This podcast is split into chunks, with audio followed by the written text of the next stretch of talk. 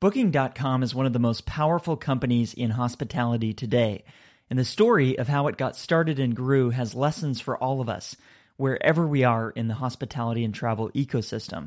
Lou Zameryka was an early employee and eventual director of global accounts, where he led the efforts engaging with the world's biggest hotel companies. And in this episode, shares the fascinating story of Booking's growth and evolution. You'll hear about the origins of the company and learn how it capitalized on the opportunity it saw and navigated the challenges of rapid growth. Lou shares his personal experiences from the early decisions that shaped Booking's path to the development of its distinctive culture of experimentation and data driven decision making. You're going to hear about the importance of identifying and leveraging tailwinds in business, creating win win situations in negotiations, and fostering a productive and innovative company culture. This episode not only provides a behind the scenes look at the success story, but also offers valuable lessons in strategy, relationship building, and leadership that can be applied across any hospitality business. This is Hospitality Daily, the show that helps you stay informed and inspired each day by the most interesting people in hospitality. My name is Josiah Mackenzie, and my goal is to help you reconnect with why you work in this industry and get fired up to go out there, delight others, and reach your goals. Let's get started. I've been looking forward to this uh, for a long time. You and I had a chance to talk six weeks ago or so. And it was just awesome to hear some of the stuff you're up to now. We're going to get to that in this conversation, but I can't help but think we're in New York. I come here every year for the NYU Investment Conference, whether it's that conference or so many others. I feel like you were always at the center of the room, surrounded by people. You always came across to me as somebody who knew everybody, everybody knew you, and you had built these really strong relationships. And in doing so, built an incredible world class company from the very earliest stages. And that company's booking.com, which of course everybody knows now, but it didn't start out that way. So in our conversation, I'm excited to get into kind of the story of that, what you've learned through your career so far. But maybe to kick us off, take us back to how the booking.com your first role there came to be, the earliest days. Sure. So uh, even if I go back just a little bit before as to why I chose booking, my first jobs were all in hotels, right? Front office, sales, reservations, revenue management. And I had particularly been doing new hotel openings. And new hotel openings are grueling. So you're working all types of weird hours with all types of weird things happening. And I used to say, like, your hotel is not officially open until it leaks on your head, right? Until you have this like massive unexpected leak, that could be 60, 90 days after you open, six months, it doesn't matter. You really didn't make it out of the opening phase until something is leaking that you didn't expect to leak.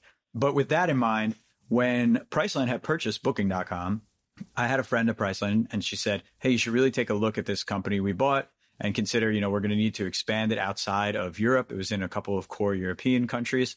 And when she explained to me that it would be partial work from home because Priceline's offices were in Connecticut and they needed someone in New York City to work with the hotels in that market to start, and that it was basically Monday through Friday, nine to five, I was like, ooh, I have yet to experience that kind of thing in the entire time I've been in my hotel career.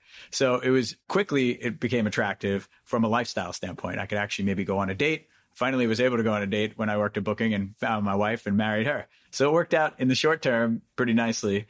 And what I also liked about it was I understood what Booking would do for the customer as well as the hotelier, right? So as a customer back then, there was no way for you to compare hotels on the internet where you could then purchase the hotel using an agency model, right? So you you could go to all of the other OTAs, but you always had to prepay at time of booking. Where booking was an agency model, like you would work with a travel agent, but you were directing yourself. So I recognized it as a young traveler myself as the first time I could go on a website, compare a bunch of things, book them, and not have to beg my friends to give me the money back for a trip we're taking nine months from now, right?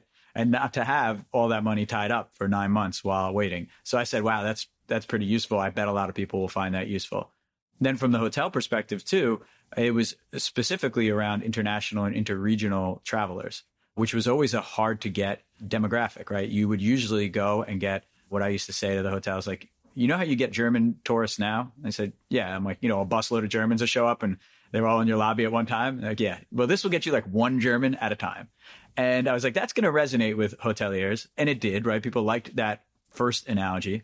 But then when they realized as well that the other option it gave them was to actually change their rates to their international source markets. Because back at the beginning, these were all things that you would pre-negotiate for you know years in advance. So when we were starting out with booking in 2006, 2007, 2008, rates were going up, up, up, and up in major cities.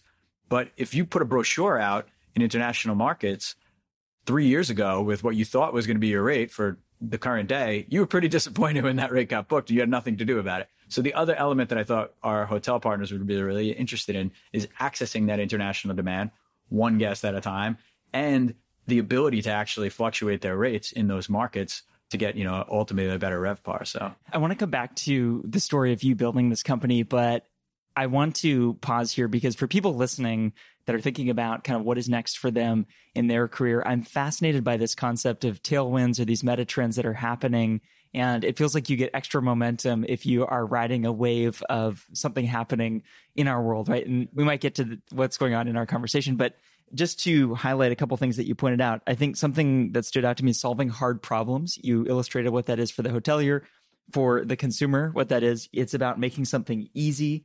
Is there anything else that comes out to you to this notion of identifying, you know, what might have tailwinds that from your experience there? Yeah, I, you're right, right? Like looking for a tailwind is always really important, right? And then your job, once you find one of those, is to remove as much friction as possible from ahead of it. And that could be excellent operations, that could be putting the right pieces in place, that could be anything that you identify as friction from getting the outcome of what that tailwind is attempting to do, right? Or in getting into the momentum of the actual business. And what I've seen in the past is that it does take some foresight and it does take curiosity to find these tailwinds, right? So it's not like everything is just going to strike you over the head and go, oh, this is brilliant. And wow, there's a lot of momentum here and I should just dive in. Sometimes that happens, but that's actually kind of a later phase that people sometimes observe as being early.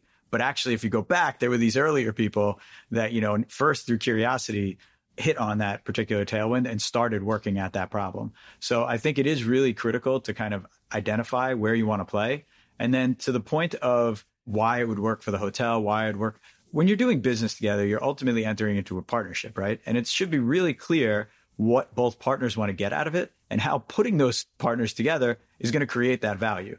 If you kind of can't do that and can't do that in a way that gives you the outcome you're both looking for in a very stable way, so in, in our case in business, maybe in a very profitable way, with that tailwind leading to growth, there's no sense in doing the thing, right? So you have to be kind of meticulous in finding these attributes and then going all in, you know, and just saying like, I'm going to go in this spot.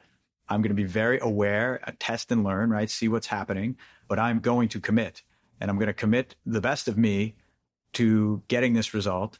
And I'm going to monitor how well I'm doing and I'm going to make adjustments, right? So I think that's the key thing. It sounds like you're starting to touch on this, but I'm very fascinated on what you learned about creating something that has never existed before, right? Because if you rewind the clock to early days of booking, this whole model didn't exist. And so you're starting to kind of get into testing here. We, we could talk about this, but in general, I, would love to get your thoughts and learnings around how do you create in a, I don't know what you call it, a white space or place that has never, you're creating this brand new thing. Yeah.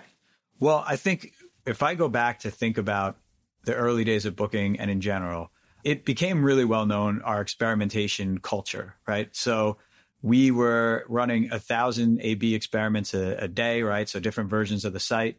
Anybody in engineering or development could actually put those experiments live, take them off if the data is is proving that it's not working. But we were a big test and learn culture, and I keep saying culture, and I find it really interesting because testing and learning could just be a principle, right, that you apply to your business. But it was so important to us because we were in a spot that none of us had been in, right? So it's not just that this agency model of an OTA was new or newish. It was also that everybody was really young. These were all kind of new positions for most of us. So we had to really test and learn everything, right? Because there wasn't much of a bag of tricks we could show up at at 25, 26 years old and say, oh, yeah, in all our past experience doing this, it always works like this, right? So in our culture, it was important to embed that testing and learning and that data centricity, right? So we led with understanding the data so that we can make decisions.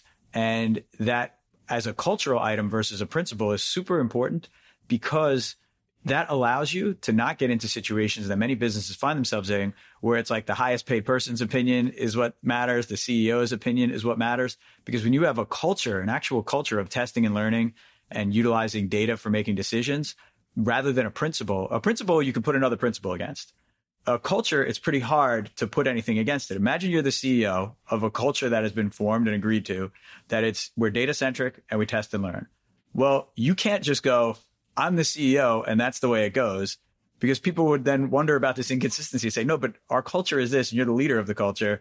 Why would it be so that our leader would tell us this? So it allowed us to really have a lot of freedom at all levels and create a really non hierarchical company, which again led to a lot of speed, a lot of innovation, a lot of comfortableness, being very curious uh, in finding new opportunities.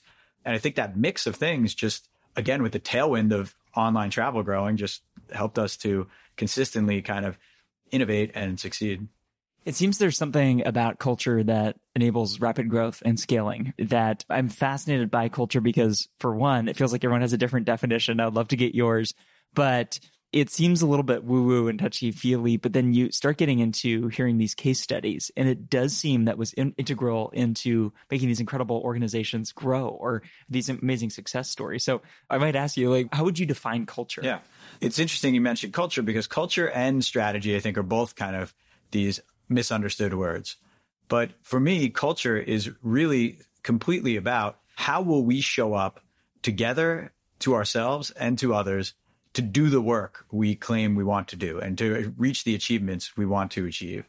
And that is both practical, I think, because you know you mentioned woo woo. I think it's very practical what you can put into a set of values in your culture, and it's very inspirational as well. The woo woo, and if you can kind of put those together the right way, in a real authentic way, right, not forcing cultural elements that just aren't there, you can always evolve your culture too, right? So if you see that a new value is really starting to show itself as something that's important for the future of your company, whatever that stage is, you can go ahead and embed that value, right? So the values at Booking when I left were not entirely the same as the ones when we created our original values, right? And culture.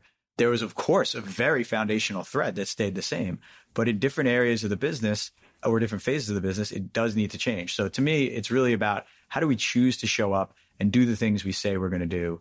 Uh, and what should people expect when they see us in action, right? Together internally and to the external world, you know, our customers and our partners. We'll be back after a quick break. Are you enjoying this conversation? If so, I invite you to text this episode to a friend or colleague as well. Not only will you let them know that you're thinking about them, but you'll help them as well. One more thing. I'm having a lot of fun right now sharing videos and photos from the stories on the show. So if you'd like to see those or watch along, open up Instagram and YouTube now and follow Hospitality Daily so we can stay in touch. All right, let's get back to the conversation.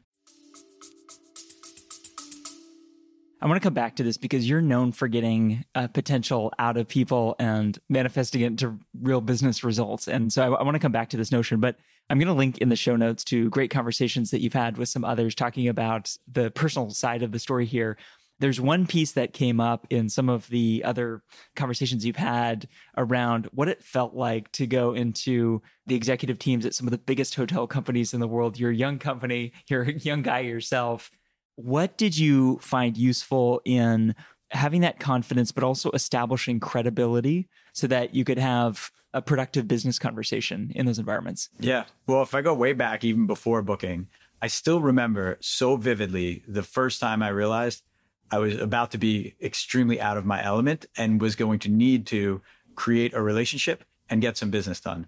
So I had done a new hotel opening and I was the front desk supervisor. Over time, through being friendly with the sales team and everything, a sales manager left and they asked me, Hey, would you like to be a sales manager? I said, Okay, yeah, sounds good. So I had this hotel, suburban Long Island, near a big corporate park, and I was taking over accounts. So starting to get to know them and everything. I mean, I still to this day I can't believe it. But one was a very large defense contractor.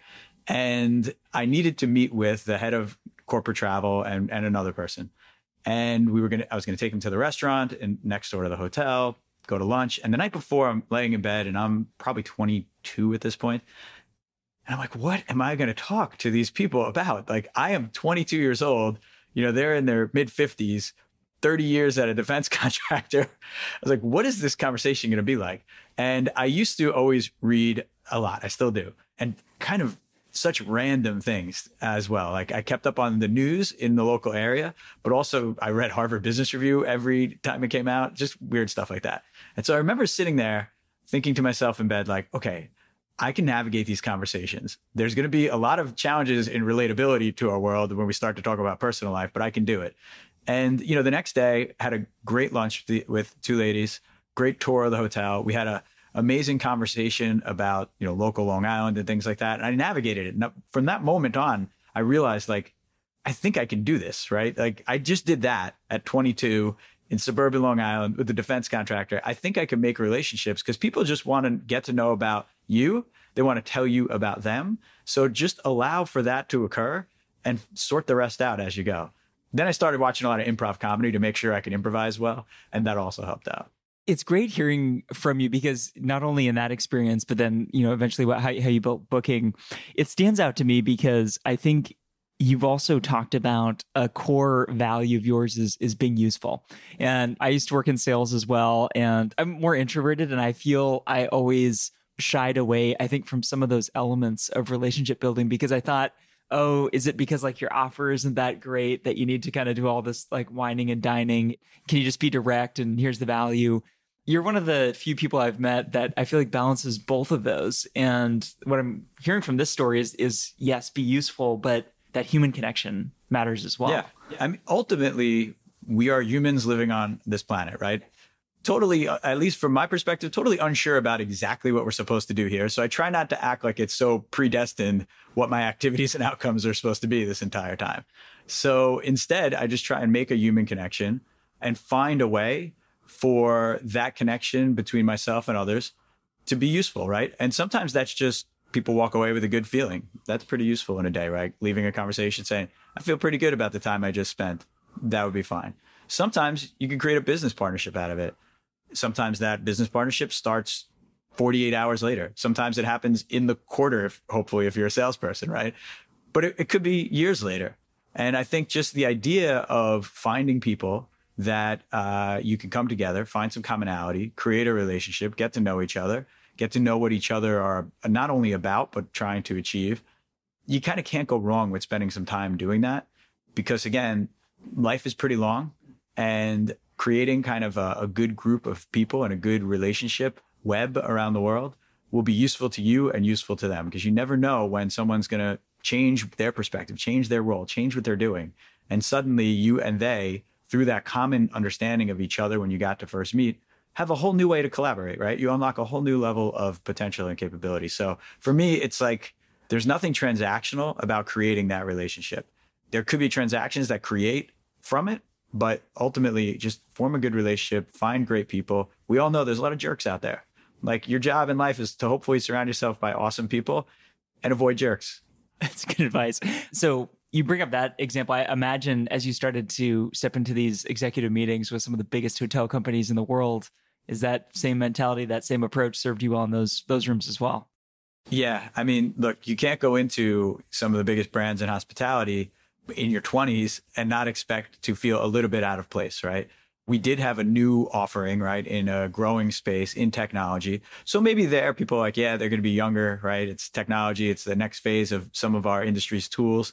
But you know, if you go into a Marriott, a Hilton, an IHG boardroom, there's definitely a lot of seniority in there in terms of the decision makers, in terms of even from a sales perspective, like the gatekeepers and other folks.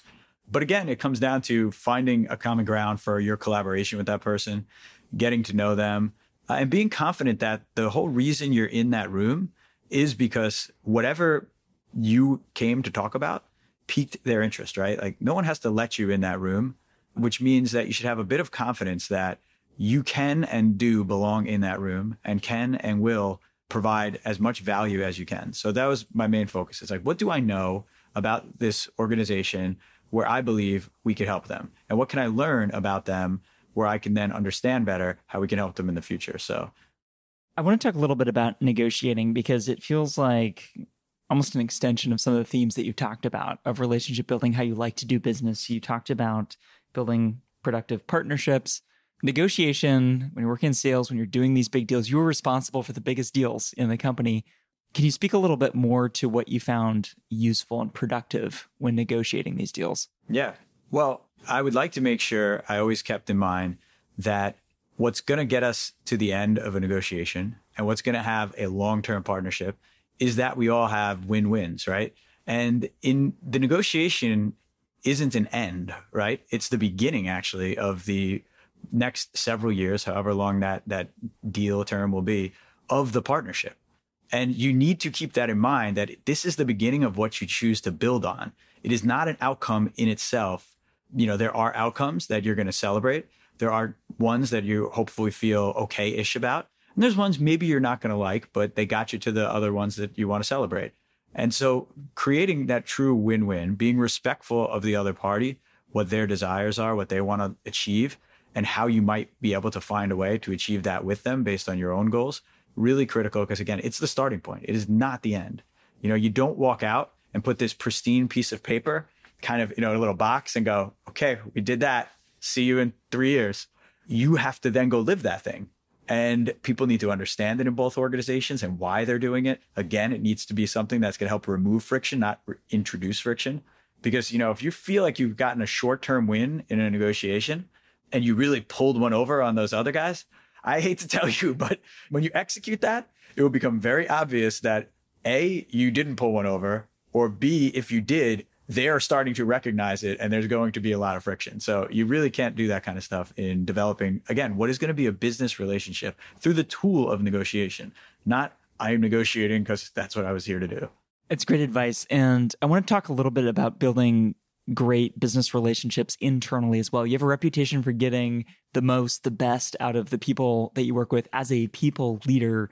And again, you, you started one of the very first few employees at Booking, you know, building the America's business. And then, you know, look at the organization it is today.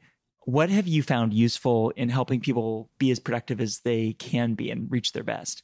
Well, I try and make it really clear. So, first of all, I think very long term. I can't help it, to be honest. I sometimes I wish I wasn't always thinking too long term in the future, but I can't help it. But the the general idea is make sure that your team knows that your goal is to get the most out of their potential, right? So they're a teammate, which means I really want to understand them, their strengths, their weaknesses, so I can put them in the best position to succeed. Succeed at the goals that are tied to why I hired them and what our business wants to achieve but in general succeed at life, right? Like you have to look way past the stuff that you're asking that person to do right now and truly develop them to continue to deliver at all different phases of their own maturity and your organization's maturity. And, you know, again, starting in a situation like booking, when that strikes you as obvious, it's very useful, right? So I stopped and said, well, we're going to need to grow this company very big. So I can't just have great salespeople because if once I reach maybe 10 great salespeople, I'm going to need great managers, right? So I need to start thinking about of these hires, who can manage and who's maybe better in this phase at it as an individual contributor, right? Who even wants to do that? So then when you start thinking just how to split people between those two tracks for their growth, you then start to think, well, what do they ultimately want, right? Because maybe some of them will be managers for a while, but transition into something else. Maybe they have aspirations even beyond travel. And that was important for me too, to say to people, look, I want the best out of you at booking so that whatever it is you're going to try and achieve after this, whether it's with us or not, people look at you as the best as well. That's going to be good for my employer brand, right? Where they go, oh, wow, people leave that leave booking, they really have a lot to offer that's going to be great, right? To get me future new great people, to get our employer brand name out there. And it's going to be great for the people that have developed. So to me, it's really, again, you got to understand long term what you need as a business and long term what people need to succeed, and then just provide it and kind of get out of their way and let them do their thing.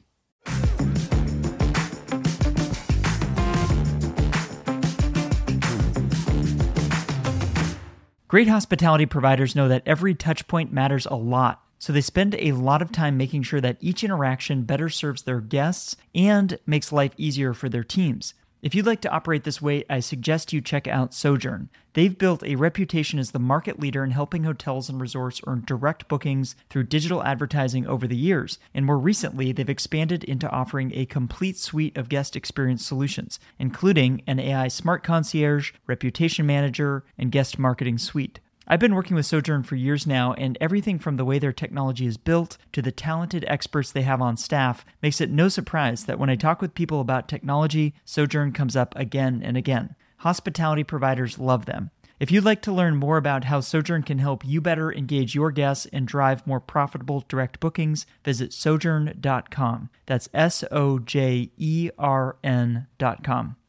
Before we go, I want to let you know about a few more things. First, if you haven't done so already, subscribe to this podcast on Apple Podcasts, Spotify, or your favorite app to stay inspired each day by actionable insights from the most interesting people in hospitality. Second, I've started sharing videos and photos from the stories on this show on Instagram and YouTube. So if you'd like to see those or watch along, I encourage you to follow Hospitality Daily there so we can stay in touch. Third, if you'd like to listen to more conversations like the one you just heard, visit this podcast website at podcast.hospitalitydaily.com. I've spent a lot of time building out this website because I want to make it really easy for you to listen to the topics and guests that you are interested in, whether that's culture and leadership, or operations, or technology, or something else. Browse and search the entire library of more than 400 episodes for some of the top leaders and innovators in hospitality at podcast.hospitalitydaily.com com to get ideas for delighting the people around you and reaching your business and career goals. I produce this podcast each day and give it away for free because I want us all to learn and grow together. If you enjoyed today's episode, I just have one favor to ask. Please take a moment to text or email this episode to a friend or colleague who might appreciate it as well. They'll be grateful to hear from you, and what we covered in the show can help them, as I hope it helped you today. Thanks for listening, and I'll see you here tomorrow.